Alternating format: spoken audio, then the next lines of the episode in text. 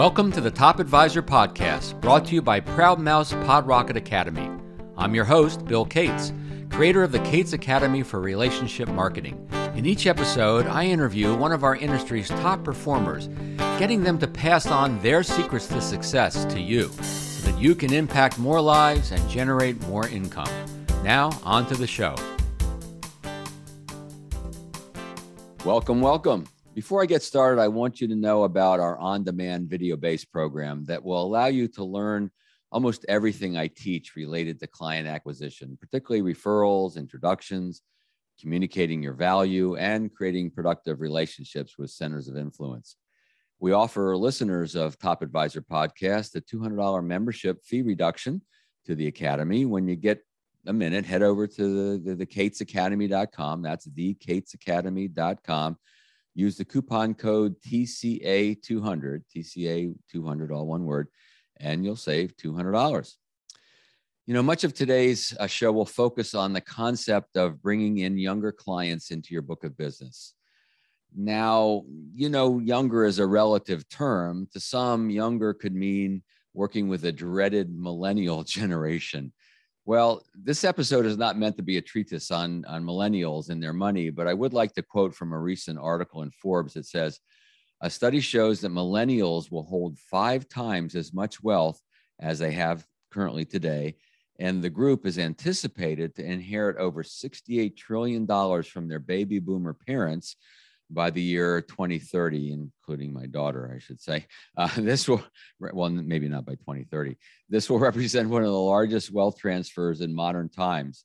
Uh, the article goes on to say, according to Wealth Engine data, there um, are already approximately 618 mil- millennial millionaires, say that five times twice, millennial millionaires and they make up approximately 2% of the total US millionaire population, but the majority of millennial millionaires have a net worth that ranges from 1 million to 2.5 million uh, and fall between the ages of 34 and 37.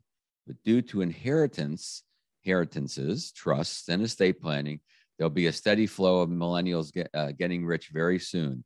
Uh, since the millennial generation, approximately 73 million, total millennials is smaller than the boomers, they're inheriting uh, that they're inheriting from the wealth handed down will be highly concentrated.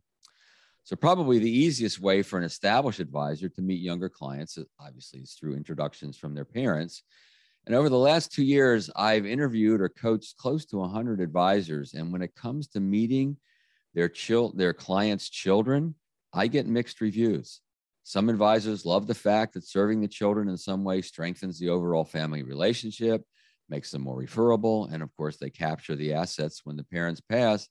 Other advisors can't be bothered with these introductions. One advisor told me recently, my clients' children don't want to work with their parents' advisor. Just kind of sloughed it off.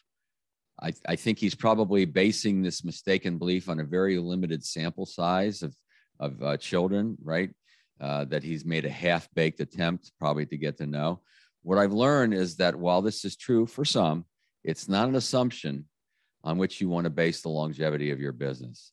So, one final point, and then I'll introduce you to our featured guest uh, to learn exactly what he's doing in this area. Millennials used to be criticized for jumping from one job to the next and not being responsible with their money.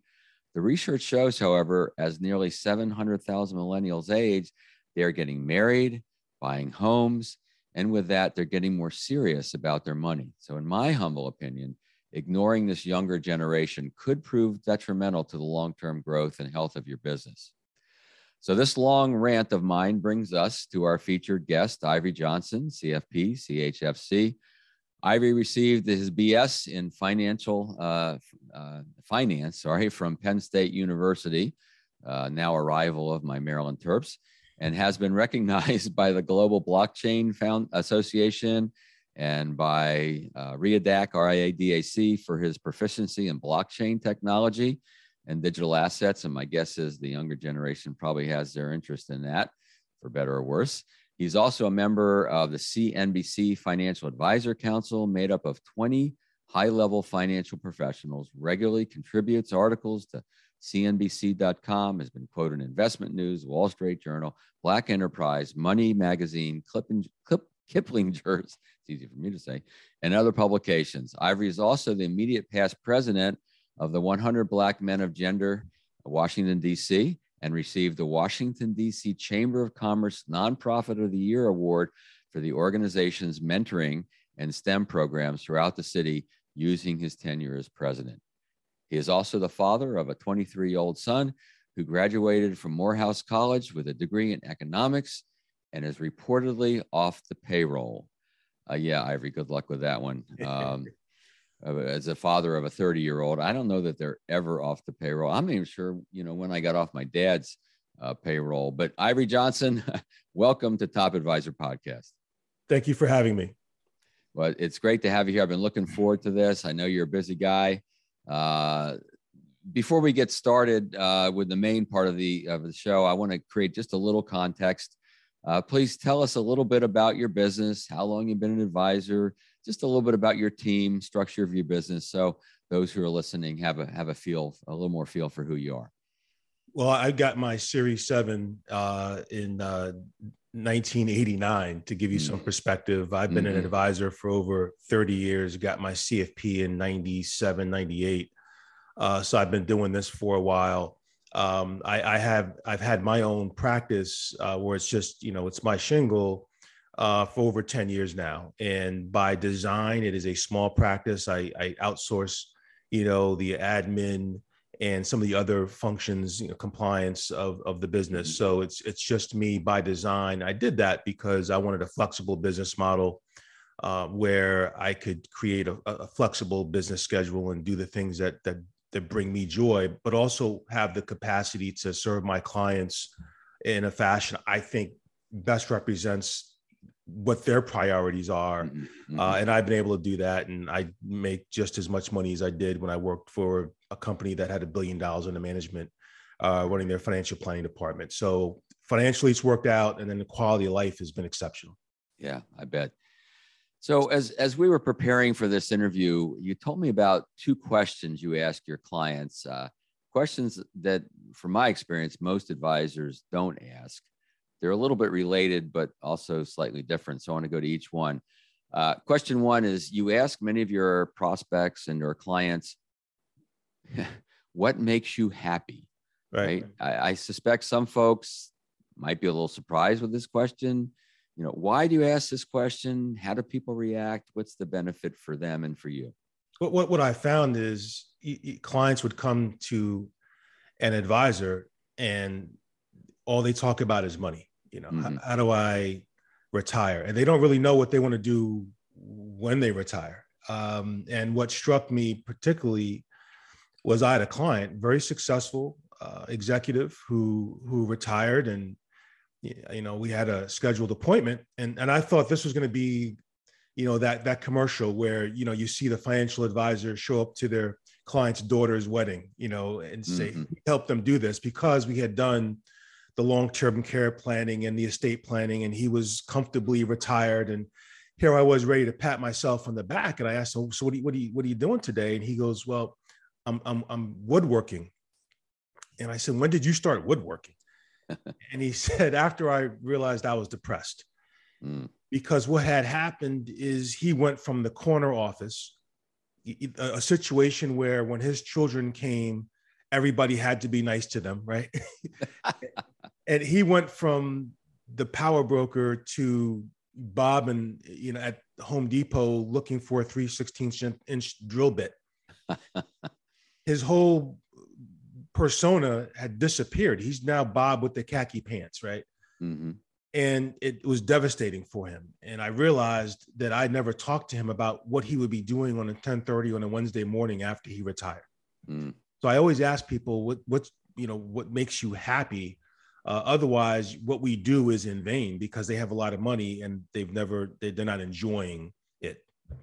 I, I would suggest too that since money intersects all aspects of one's life, you can't hardly I don't know if you can name any part of one's life where money somehow isn't crossing there.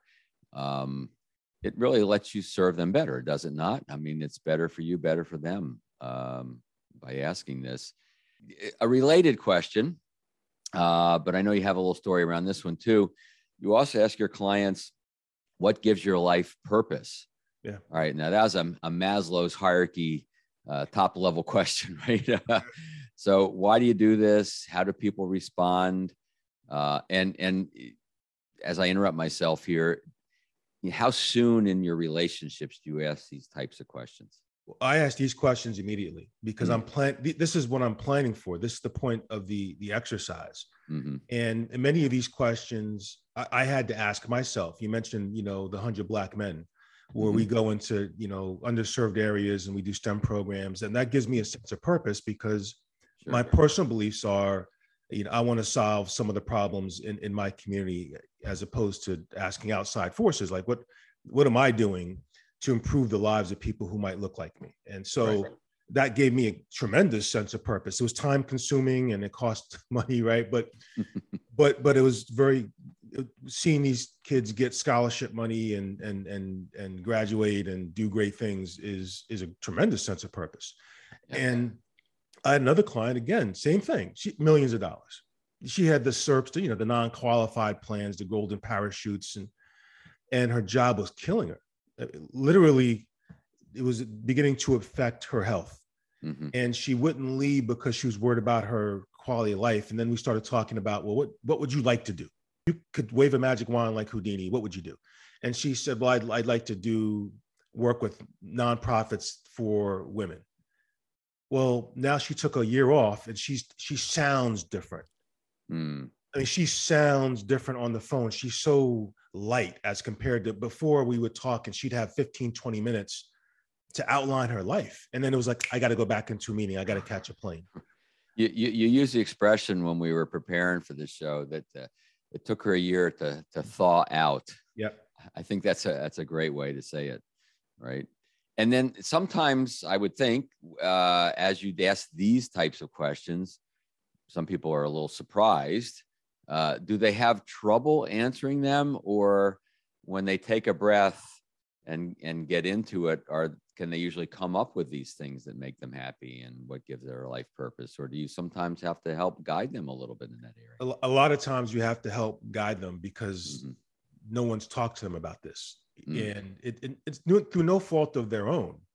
We get up, we have to take care of the kids, we have to go to work. You come home, you prepare. Just life happens so quick mm-hmm. that we don't become introspective about these things. And that's the role I think that advisors increasingly have. And so you coax it out of them sometimes by asking them, what do you do on vacation? What do you do mm-hmm. when you have a mm-hmm. day off? What, what are some of your interests? I, I, had a client who whose husband died and she didn't have a, a, a, big social network.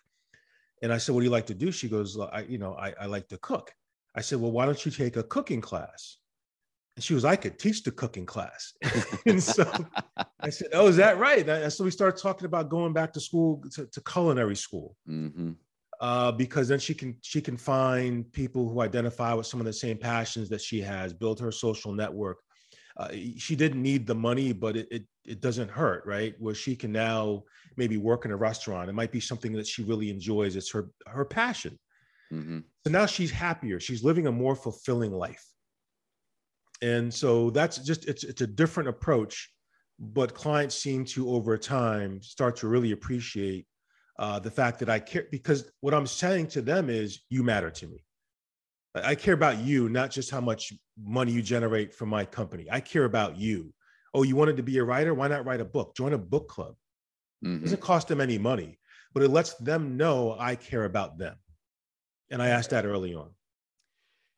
And you you said sometimes this conversation you you start to talk to your to their children about this.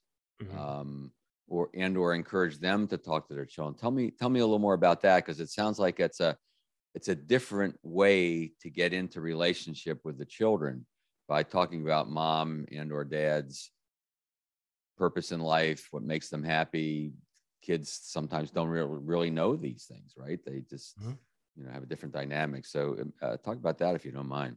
Yeah, the the way I I I meet my clients' uh, children is number one, I, I start by asking them to prioritize what they're trying to accomplish. Is it, you know, your retirement age? Is it the retirement lifestyle, your current lifestyle? Is it providing an education? Is it leaving generational wealth, philanthropic endeavors? Do you plan to take care of your parents, right?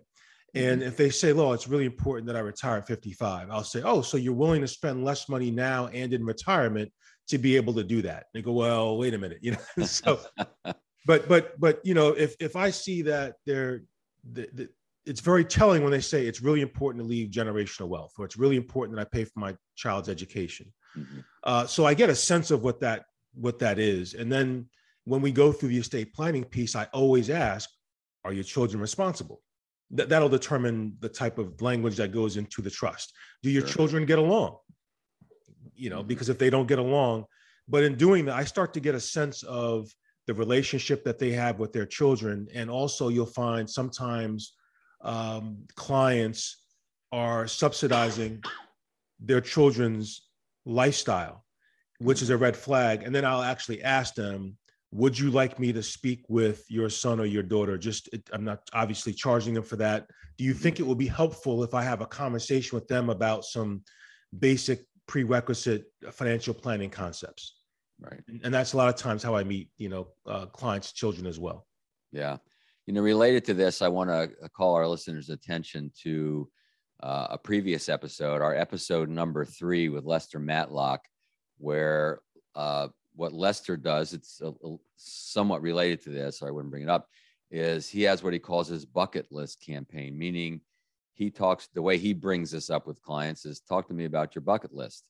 You know, it's a very concrete way to say it.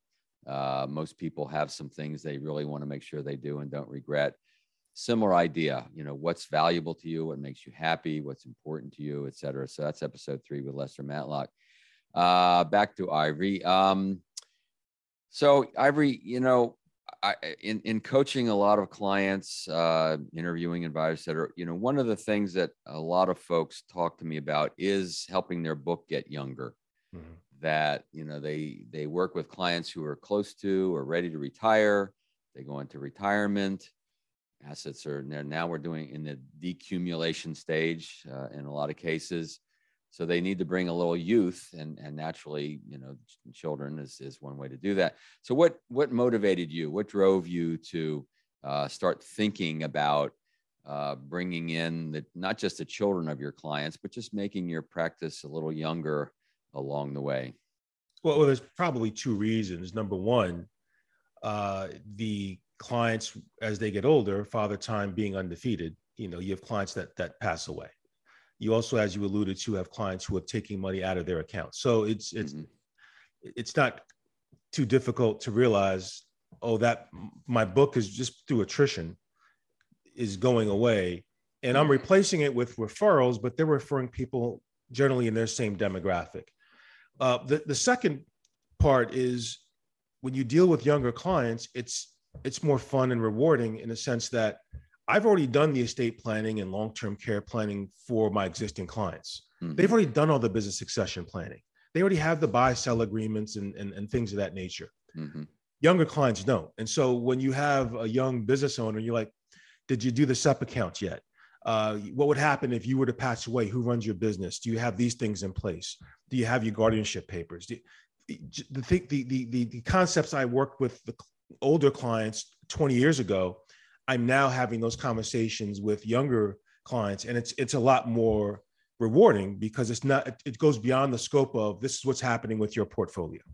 Right, right, and all of that we know is just so important, right? Mm-hmm. Um, they don't make those decisions, and other people, you know, get hurt along the way, if you will. Um, so I know that it's it's next to impossible, I think, to do proper, thorough, quality financial planning and financial work with a client in a vacuum, meaning uh, your clients are making decisions, good or bad, that are affecting other people in their life, certainly their children, sometimes their parents, sometimes the siblings and other folks. Other people in their life are making decisions that could impact them, their parents, their children, other people, right? Um, so I think really to make sense uh, and to do the best possible job, you really have to know who those other relationships are.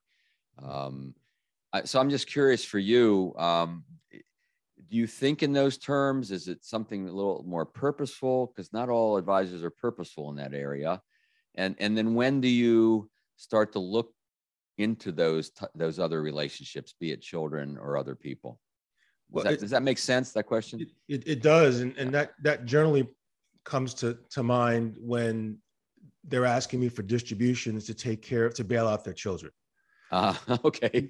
Because that lets me know that Right. they have a child who's who's who's not responsible financially, um, but is also codependent, and and Mm. it, it's the sort of thing that doesn't improve with time. And by by working with their children, it alleviates some of the burden on the parent. Because understand when a, when a parent has to keep bailing out an adult child, there's a feeling of not maybe not shame isn't shame might not be the right word, but they're disappointed not in the child, but they start to judge themselves. Like, what did I do Mm, to have this child who's not independent and standing on their own two feet? mhm. uh, that's emotionally troublesome for a lot of, of parents. And if you can alleviate that, again, what's the most important thing in their life? Generally, it's their children. Yeah. So, so when you can alleviate that that burden, it's not a financial burden so much as an emotional one. Remember, money is very, very emotional, Oh, of course. Yeah. and so so that's one of the things that you know that's the red flag when I see them making distributions for their, their children. If you can alleviate that, the children end up being much happier. And then as the parents start to leave money to the children as beneficiary, you then have that relationship with the child who's also responsible and not going to take the distribution that you know the inherit the inheritance and then withdraw it and start and start spending it right away. They become a good client. Right. You know, when you said what's the most important thing, their children reminds me of my wife said when she had uh, through a previous marriage had some uh, her son grandchildren. She says, "You know, I love my son, but I really love my grandchildren." Uh, you know, in, in a minute, I, I want to hear what you might say to advisors who think that the children of their clients don't want to work with their parents' advisor, that they believe that working with the children, you know, brings very little ROI, if you will. Uh, but first, let's take a brief uh, pause to listen to a word from our sponsor who makes this podcast possible, and that's Pod Rocket Academy. This podcast is sponsored by Proudmouth, the Influence Accelerators. Proud Mouth. If you're like our clients, you want to spend more time educating people and less time selling. That's why we turn Main Street experts like you into trusted mainstream authorities. We help you amplify your influence over a growing audience of magnetically attracted fans who will chase you down instead. Visit proudmouth.com to learn more. Be your own loud.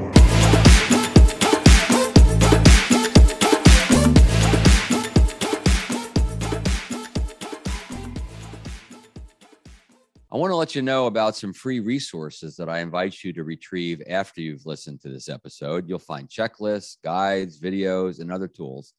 Simply go to referralcoach.com forward slash resources. That's referralcoach.com forward slash resources. Write this down unless you're driving. While you're there, make sure you sign up for our free weekly tips where we'll always be sharing best practices and we'll certainly notify you of our newest podcast interviews as they go live. And while these are free to you, I think you'll find them quite valuable.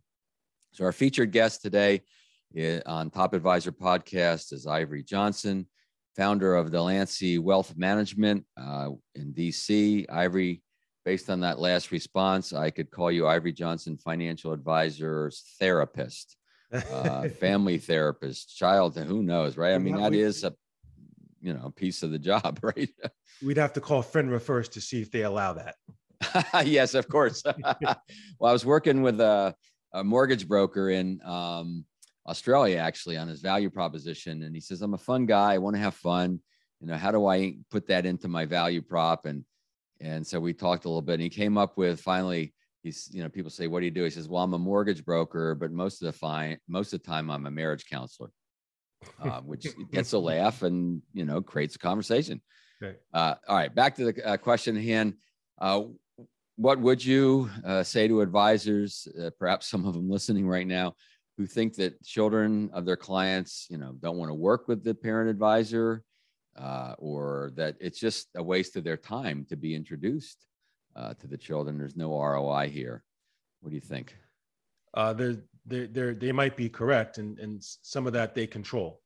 Mm, So if you think about the millennials, and it's interesting, you alluded to it earlier that millennials are are coined as being irresponsible and and and not managing their money well and don't want to go to work. And and much of this criticism is coming from a generation that's been in charge of a government that ran up 30 trillion dollars in debt and and a Federal Reserve that's for the done financial engineering on the stock market for, for some time now Mhm, right. and and you have these now millennials who are being criticized by this demographic at a time when college costs a staggering amount where they're suffering from student loans and and so they look upon us skeptically because they see us as having caused some hardships on them Mm.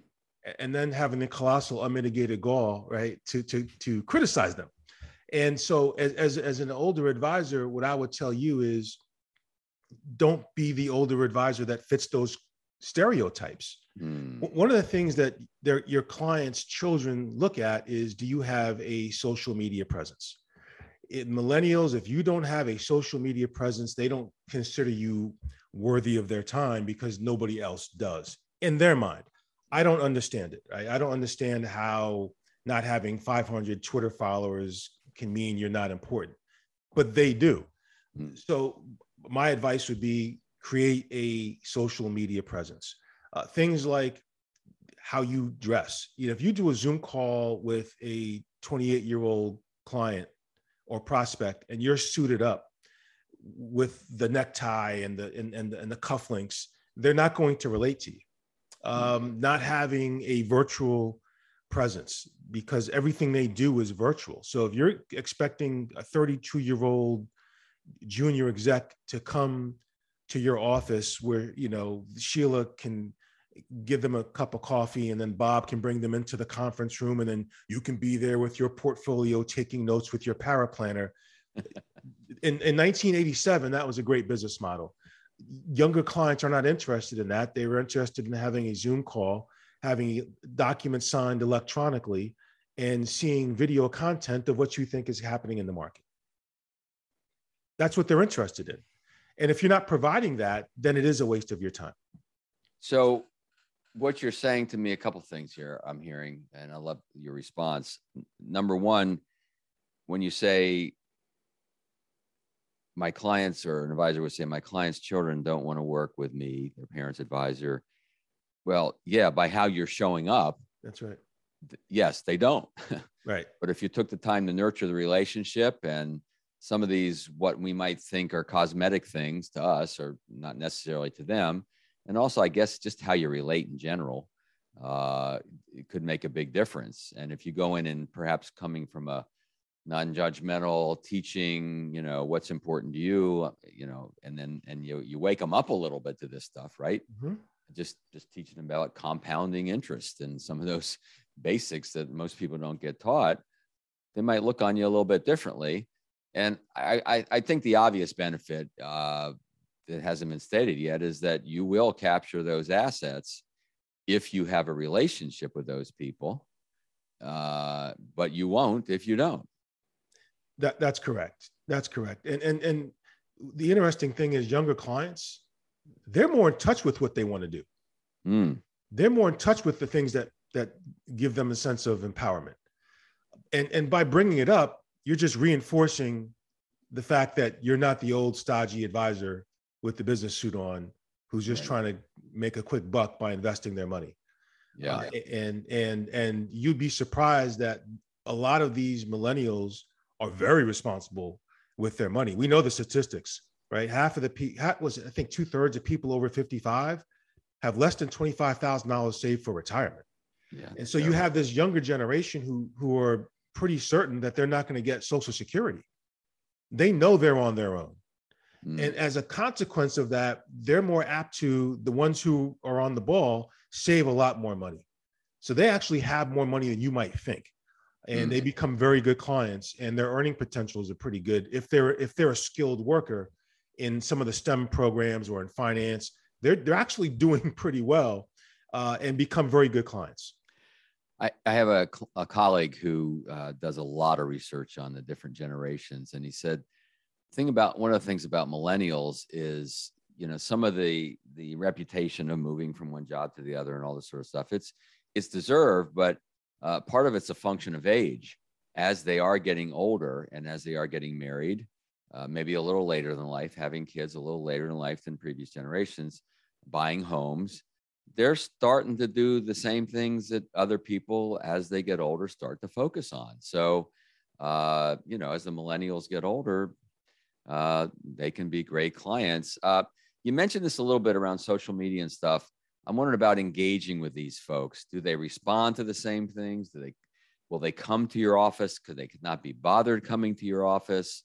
Obviously, it's always good when you get together with someone in person and it's not purely virtual. Uh, appreciation events, educational events. What are you seeing in terms of other ways of interacting with your younger clients? Younger clients, I, I found they're not particularly interested in coming to the office. And mm-hmm. you know, and, and here's here's an interesting note: is a lot of us have access to all of this research. Uh, mm-hmm. It's called our children. So, so, so, so a lot of times I will ask my son what he thinks. Uh, hey, I'm, I'm thinking about doing an appreciation event at a at a winery, and and and and he's not. He might say that that we're not interested in that. They're very cut and dry, get to the point, so I can go back to living my life. Mm yeah, my daughter, I asked her if doing my own little anecdotal research, I said, uh, how much do you use email? She says, well, I use it for work. I said, okay, makes sense. Do you use it in your personal life? Uh, pretty much just with you, dad. Her friends, it's, it's texting. Twitter. It's yeah, Twitter, texting, Twitter. Instagram, yep. you know, all mm-hmm. that. Ivory, other than introductions from parents to children, which is an obvious place that we've been exploring. Uh, are there other things that that you're doing to bring in to meet younger clients, bring them into your practice when it's appropriate? It's it's nothing that I planned. It wasn't part of a business model. It just mm-hmm. happened organically. Um, I'm the the uh, the investment manager for my my alumni association for my fraternity at, at mm-hmm. Penn State. Mm-hmm. Uh, I'm the treasurer for my graduate chapter. So in the in the context of being on boards for nonprofit, the younger members who are 28, 29, they're starting to, to work and they've been hearing about me, right? Remember, they're in college and they're saying, oh, there's a brother from our chapter who's on CNBC. So they celebrate the success of the organization, right? Sure. Yeah. And and so when they start to have money, I'm in their mind already. They they're familiar with who I am. I I would go back to school. They've seen me donate money to different projects so it's, it's just natural for them to say can you can you help me as well? And so i'll get i'll get a lot of clients that way just organically by doing things that i'm passionate about right? You can't if you have a fist that's closed you can't accept the blessing. Mm. and, and so sometimes just by giving and doing for others you find that it comes back. And that's what i mean by this wasn't part of my business plan this was just a function of doing things that make me happy and give me the sense of purpose to bring the conversation full circle. And you don't always make a lot of money, at least on the front end of that. But if it brings you pleasure, happy, and I mean, you know, what's the price of that? Plus, eventually, you know, you're going to get these people saving, right? They're in the accumulation stage. Some of them, some of these younger folks, you know, start out pretty nice wage uh, they're also going to inherit money from others at some point, uh, et cetera. Um, but you also become the guy. So if you're yeah. helping the 28 and the 32 year olds, after a while, the 50 year olds start to hear, oh, you know, let's talk to Brother Johnson because he's helping some of the younger guys. And they have more than $30,000 in the bank. Oh, then you start to get the million dollar accounts.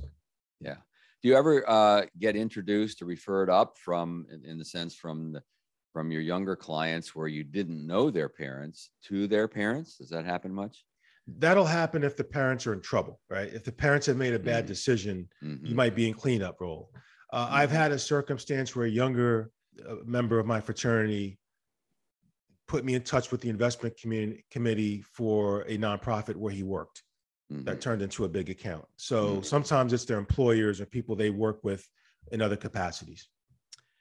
So as we kind of wind uh, closer to the end here, when it comes to either your business specifically or perhaps the industry in general, I'd just like to know what are you optimistic about? Uh, you know, about your for yourself, your clients, for the business. Anything come to mind? Yeah, I'm optimistic in, in the advent of technology allowing us to do business a different way. Mm. You know, so I was in Florida as a caretaker for my parents for for a few months, and I was able to do it because I have a laptop and and a, a microphone and a, and a ring and a light. Uh, right. So it allows me to conduct business anywhere. It's borderless now, uh, which I think is incredibly exciting. And, and the second thing is, you know, because I love new technologies, I'm interested obviously in digital assets and cryptocurrencies, right? So even mm-hmm. even though we were in what they call crypto winter right now, uh, you know, I, would remind people that you know uh, half of Nasdaq stocks are down 50 percent, and a quarter of them are down 70 percent as well. So, mm-hmm. and the nice thing about you know digital assets, as as I see this you know precipitous fall, is that business models that are not good business models are disappearing, which is a lot different than yes. what's happening in, in our markets where you have these zombie companies that are only alive because they have access to cheap, cheap, cheap credit. It's mm-hmm. a very authentic business, and I'm interested to see what happens long term uh, with Bitcoin as it becomes used as a, as a, as a, a means to transact business.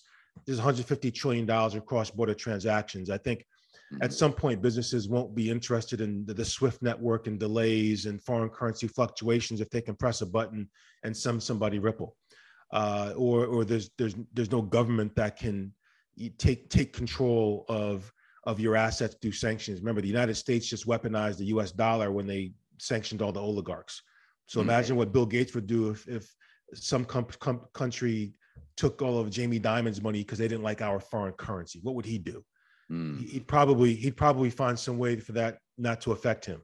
Yeah. So I'm I'm interested in how that whole space will get regulated and and and, and monetized and who's selling the picks and the shovels, not just you know the people who have the gold. That that to me is very interesting. Yeah, it's it's interesting how when times are quote unquote tough, uh, recession, uh, market volatility, whatever it is, it reveals bad business models. It reveals bad marketing. It reveals weak practices, doesn't it? It's like you can make money when things are going well, even with bad models. Uh, but when things get a little tough, then you know, then the weaknesses uh, show themselves and that's they, why a lot of pe- people don't survive one way or the other. Yeah. But but they haven't, and that's that's what's interesting is that the Fed has been bailing people out with special purpose vehicles and mm-hmm. loan facilities and quantitative easing and TARP mm-hmm. and this that and the third. Mm-hmm. So we don't even know who the bad businesses are, which suggests that there's a lot more of them than there should be. Yeah, it's quite possible. Um, well, our featured guest today has been Ivory Johnson, uh, financial advisor, financial uh, advisor therapist for his families, uh, founder of Delancey Wealth headquartered in, in uh, my hometown, uh, beautiful Washington, D.C. Uh, Ivory, thank you so much for being my guest on Top Advisor Podcast. It's been my pleasure. it's been our pleasure. Thank you. If you haven't already done so, head over to referralcoach.com forward slash resources sign up for our weekly tips, access a ton of free guides, scripts, etc. And don't forget to check out the Cates Academy for relationship marketing. Go to thecatesacademy.com and use the coupon code TCA200, one word, TCA200, and you'll save $200. This is Bill Cates reminding you that ideas do not make you more successful. Only acting on those ideas will bring you the success that you desire. Thanks for being with us today. Thank you for listening to the Top Advisor podcast, brought to you by Proudmouth's Pod Rocket Academy. I encourage you to visit my website, referralcoach.com, for links to my books, online courses, and to register for the Cates Academy.